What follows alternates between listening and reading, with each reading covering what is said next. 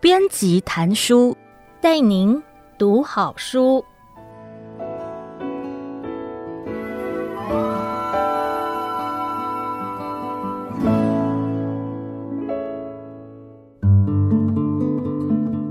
你好，欢迎收听爱播听书 FM 制作的书斋编辑谈书，我是赖明珠，我会为您挑选值得阅读的好书，让你花十五分钟的时间聆听一本好书，了解书籍的精华。我们来聊聊我认知的村上春树。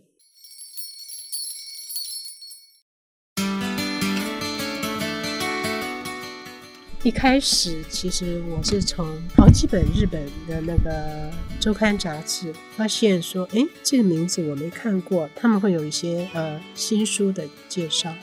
那我连续几次看到，嗯，好像有同一个名字出现了，那我觉得很好奇，因为我在日本的时候，呃，是村上隆得奖啊，然后现在忽然出现村上春树，让我觉得，诶，又出现一个村上，到底是怎么样的作者？所以我就再把那些周刊杂志再找出来，然后发现好几次，总共有十二次，我发现是不同的杂志，四种杂志上介绍他，那我就去书店找他的书。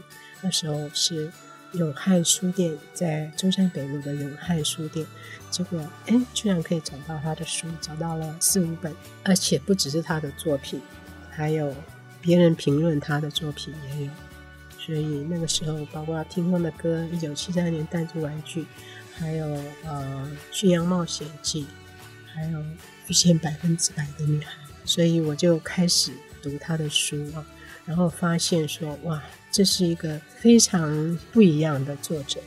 有一次我碰到一个朋友周浩正，我以前的同事，他刚好在编新书月刊，那我就跟他说，哎，最近有一个。日本的作家叫做村上春树，很不一样，很棒哦。那个时候我们台湾还没有听到这个名字，所以周浩正就说：“那你翻出来，如果好的话，我帮你登在杂志上。”所以我就把我所看到的关于他的一些介绍，把它整理了一篇文章，叫做《村上春树的世界》。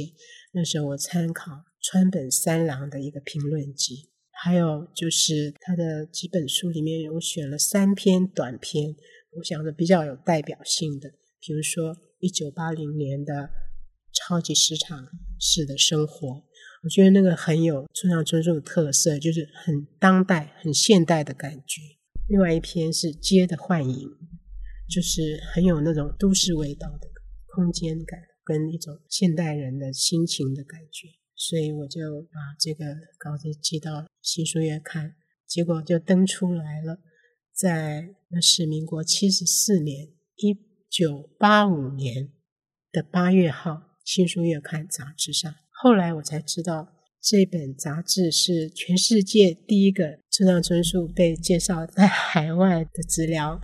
其实我就觉得说，他的作品非常值得翻译，我就很想要翻译。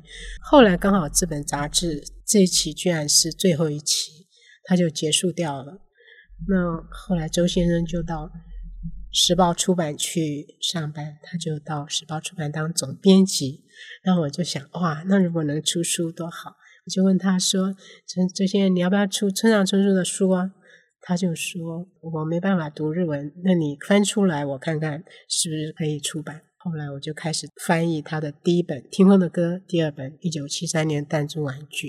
呃，那时候我把工作留职停薪，暂时请请假，我到美国去探亲。我哥在美国，然后就在美国写了写好翻译这两本寄回台湾。然后我又到纽约，在纽约的。书店发现有一本新的书，叫做《世界末日与冷酷意境》。哇！而且那本书又得了新的奖，叫做古奇润一郎文学奖。我那时候好兴奋，觉得说这个作者果然是不错的作者啊。然后我就买了一本回去啊，是一本非常厚的书，而且是精装有书壳的，封面是粉红色。然后我开始赶快读，就觉得。哇，真的是非常吸引人。两个故事同时进行，偶数章跟奇数章是不一样的。世界末日跟冷酷异境分别两个主角，两个故事，真的非常特别，我读得非常的兴奋。后来他说决定要出，但是因为台湾还没有这个作者的其他作品，所以是一个新作者。他叫我再配合一篇短篇，这样子一个短篇比较容易让读者接受，所以我又再翻了。这个遇见百分之百女孩，结果后来这本短篇在台湾是最受欢迎的短篇。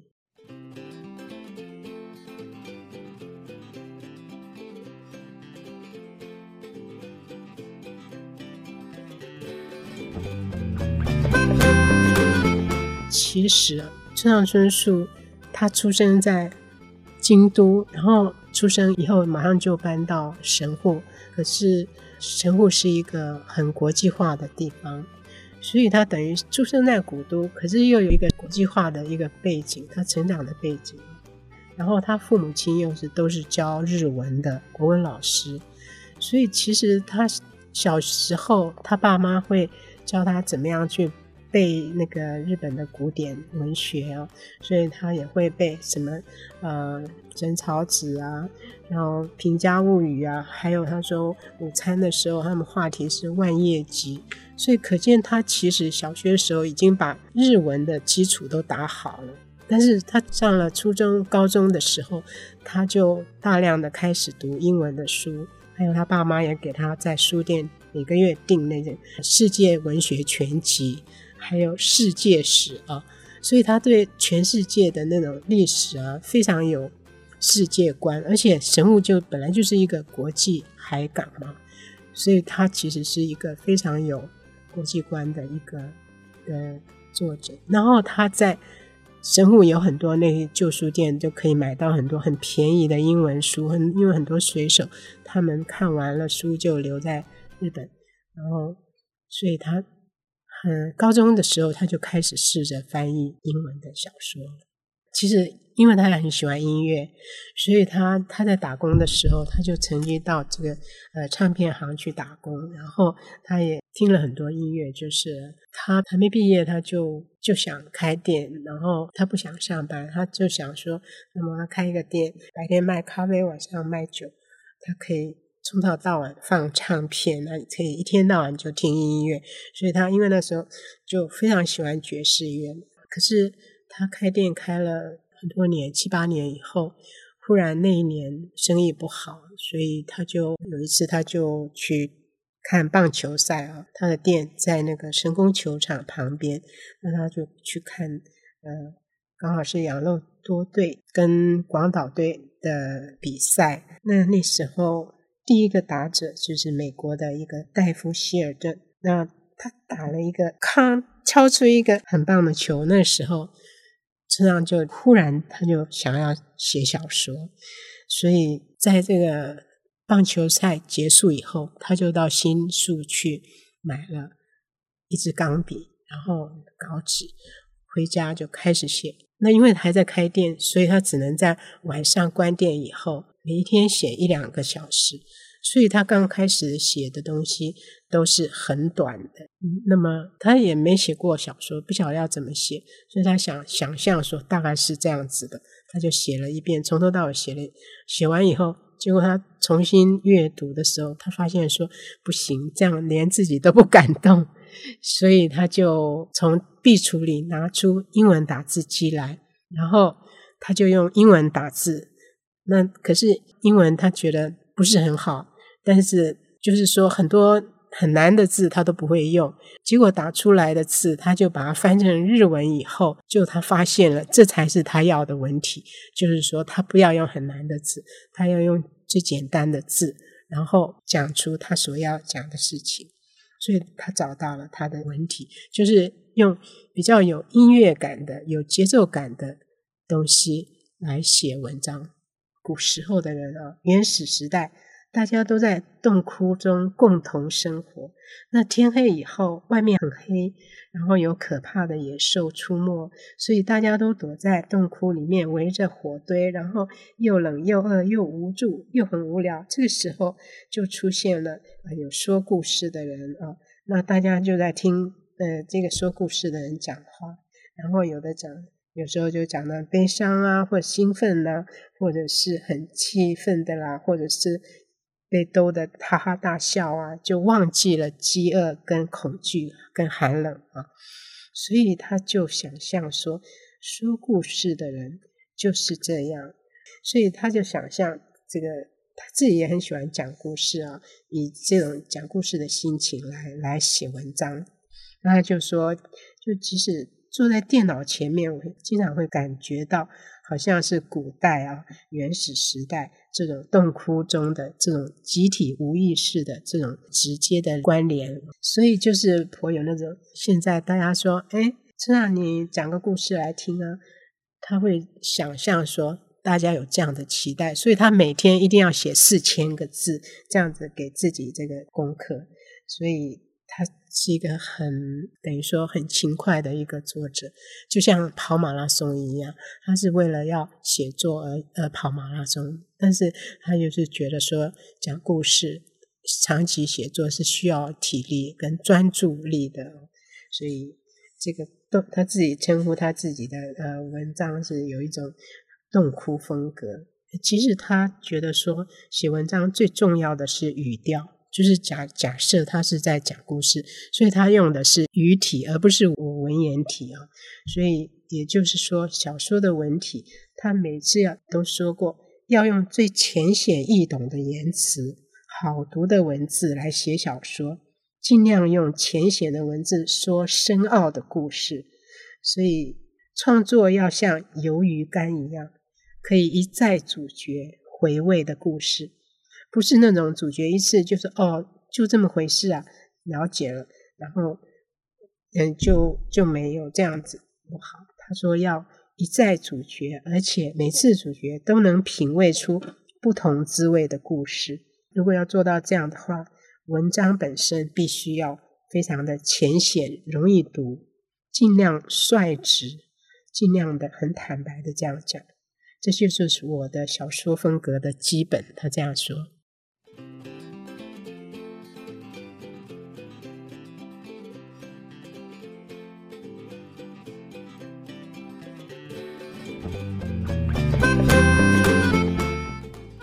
我想说，呃，我们看他的，呃，我们台湾的第一本那个短篇，其实就是介绍遇见百分之百的女孩里面啊，他第一篇其实就是袋看袋鼠的好日子。呃，我来念一下这边，让大家感受一下它的文体啊。比如说，我们从一个月前报纸地方版上知道了袋鼠婴儿诞生的消息，并在一个月里一直继续等待一个参观袋鼠婴儿的适当早晨的来临。可是这种早晨总是不肯来，有一天是下雨，第二天也还是下雨，再过来一天地上还是湿湿的，接下来连着两天都刮着讨厌的风。有一天早晨，他的蛀牙痛了。另外一天早晨，我又不得不去区公所办点事。就这样过了一个月，一个月真是一转眼就过去了。我在这一个月里到底做了什么？我真是一点都想不起来。好像觉得做了好多事，又觉得什么也没做。要不是月底收报废的人来了，我连一个月已经过去了都没注意到。你说那袋鼠婴儿还活着吗？我想还活着啊，因为没看到死掉的消息啊，说不定生病了，住到哪里的医院去了吧？那也应该会登出来啊，会不会太紧张躲在里面不出来？你说婴儿，谁说的？我说妈妈了，说不定带着婴儿藏在后面黑黑的房间里啊。女孩子实在真会想，什么可能性都想得到，我真服了。我总觉得，如果错过这个机会，就再也不可能看到第二次袋鼠婴儿了。会这样吗？你想想看，以前有没有看过袋鼠婴儿呢？没有。你有信心从今以后还会再看到吗？不晓得会不会，所以我很担心呢。不过我抗议道：“虽然或许正如你所说的一样，可是我也没看过长颈鹿生产，也没看过鲸鱼游泳，为什么偏偏袋鼠的婴儿还是现在会成问题呢？因为是袋鼠的婴儿啊！”我干脆看报纸，向来跟女孩子辩论，就一次也没赢过。袋鼠婴儿不用说是活着的，它或许是它比报纸上所看到的大得多了。很有力气地在地上跑来跑去。那与其说是婴儿，不如说是小型袋鼠来得更恰当。这件事实使他有点失望，好像已经不是婴儿了，还是像婴儿啊。我安慰他：“我们真该早一点来啊。”我走到贩卖店去，买了两个巧克力冰淇淋回来时，他还靠在栅栏边，一直望着。袋鼠已经不是婴儿了，他重复着说：“真的吗？”说着，我把冰淇淋递一个给他，因为如果是婴儿，就应该在母亲的肚袋里呀。我点点头，舔着冰淇淋，可是不在肚袋里嘛。于是我们开始找起袋鼠的妈妈。袋鼠爸爸倒是一眼就看出来了，长得最巨大、最安静的是袋鼠爸爸。他一副像才华已经枯竭的作曲家似的脸色，正盯着食物箱里的绿叶出神。剩下来的两批雌的，体型长得一样，毛色也长得一样，连脸上表情都一样。说哪一批是母亲都不奇怪。不过有一批是母亲，有一批不是母亲哦。我说，嗯，那么不是母亲的袋鼠是什么呢？不知道。他说，袋鼠婴儿并不理会这些，只顾在地面跑来跑去，并不停地到处无意义地用前脚挖着洞。他或她看来是个不知道无聊是什么的生物。不停地在父亲周围团团转，只吃一点点绿草，挖挖地面，在两匹雌袋鼠之间耍宝，一会儿躺在地上打滚，一会儿又爬起来开始跑。袋鼠为什么跑得那么快？他问。为了逃避敌人呢？敌人？什么样的敌人？人类啊！我说，人类用 boomerang，用回力镖。杀袋鼠，吃它们的肉。为什么小袋鼠要躲在母亲的袋子里？为了一起逃走啊！因为小袋鼠跑不了那么快。你是说被保护着喽？嗯，我说小孩子都是被保护着的。要保护多久的期间呢？我应该在动物图鉴上把袋鼠的一切都先调查清楚，再来才对的。因为这种事早在预料之中，一个月或两个月吧。那这家伙才一个月呀！他指着袋鼠婴儿说：“应该留在母亲的袋子里的嘛。”嗯，我说大概吧。你不觉得躲在那袋子里很美妙吗？对呀，所谓小叮当的口袋，是不是具有胎内回归愿望？不晓得，一定是啊。太阳已经升得好高了。从附近的游泳池传来孩子们欢笑声，天上漂浮着清晰的夏云。想不想吃点什么？我问他。热狗，他说，还有可乐。卖热狗的是个年轻的工读生。五门车式的摊子里面放着一部大型的收录音机，在热狗还没烤好之间，Steve Wonder 和比利乔。唱歌给我们听。我回到袋鼠栅栏外时，他说：“你看，指着一匹雌袋鼠，你看，你看，跑进肚袋里去了。真的，那袋鼠婴儿已经钻进母亲的袋子里了。肚袋长大起来，只有尖尖的小耳朵和尾巴末端往上翘出来。会不会太重啊？袋鼠很有力气的，真的吗？”所以才能活到今天呢。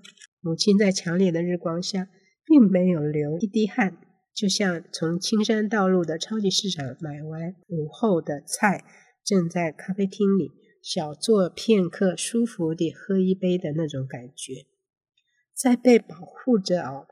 嗯，睡着了吗？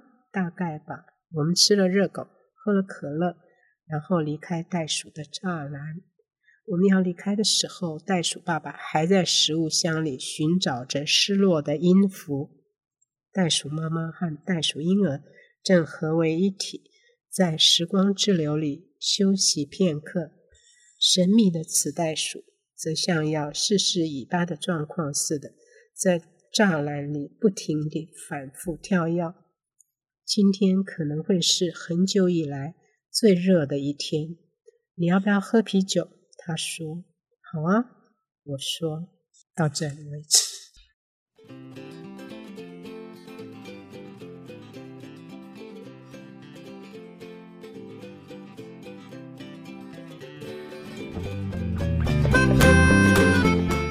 他回到最初的话题啊，常提到原创性这个用语时，从刚才的我们可以看到，就是这关于这个原创性这个用语的时候。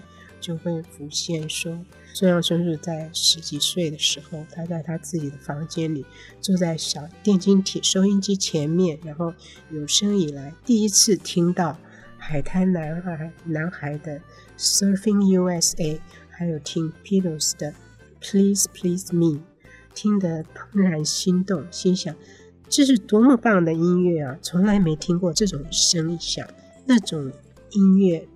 为他的灵魂打开了一扇新窗户，从窗户穿进来从来没有过的新空气，里面有的是幸福，而且有一种呃无比自然的高扬感，从各种现实的制约中解脱出来，所以他从那里就得到一种非常自由自在的那种感觉。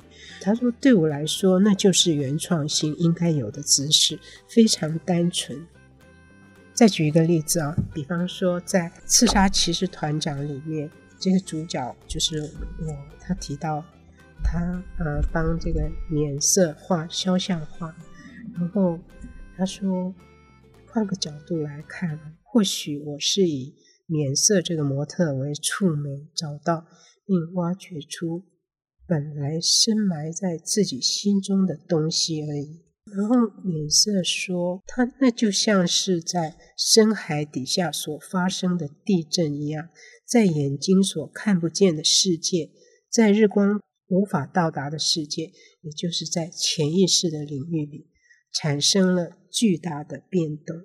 那传到地上，引起连锁反应，最后成了我们所见到的表象。”他说：“卓越的创意往往是从黑暗中。”毫无根据的出现的念头。其实，因为我是做翻译，所以我其实最注意到他的是文体方面。然后，其实其实村上春树他自己也一直在强调说这个文体的重要性。他说，最重要的还是语调，也就是小说的文体。那他的文体怎么有什么样的特色？他说，我每次都说要用浅显易懂的言辞。好读的文字来写小说，尽量用浅显的文字说深奥的故事。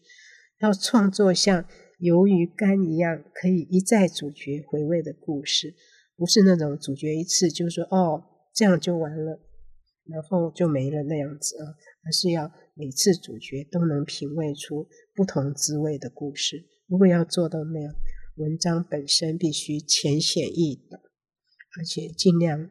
率直，这就是我的小说风格的基本。这是他常常讲的一句话。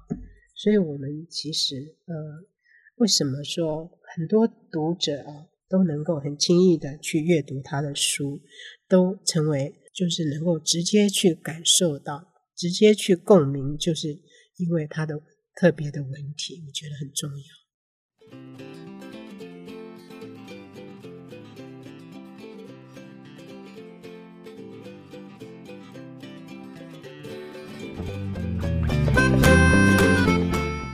如果没看过没读过村上春树的读者，我很想推荐的就是《遇见百分之百的女孩》，因为这里面有呃十几篇不同风格的、不同主题的文章，然后他都以很特别的角度去切入，所以而且他都用呃很浅显易懂的文字，然后又非常特别。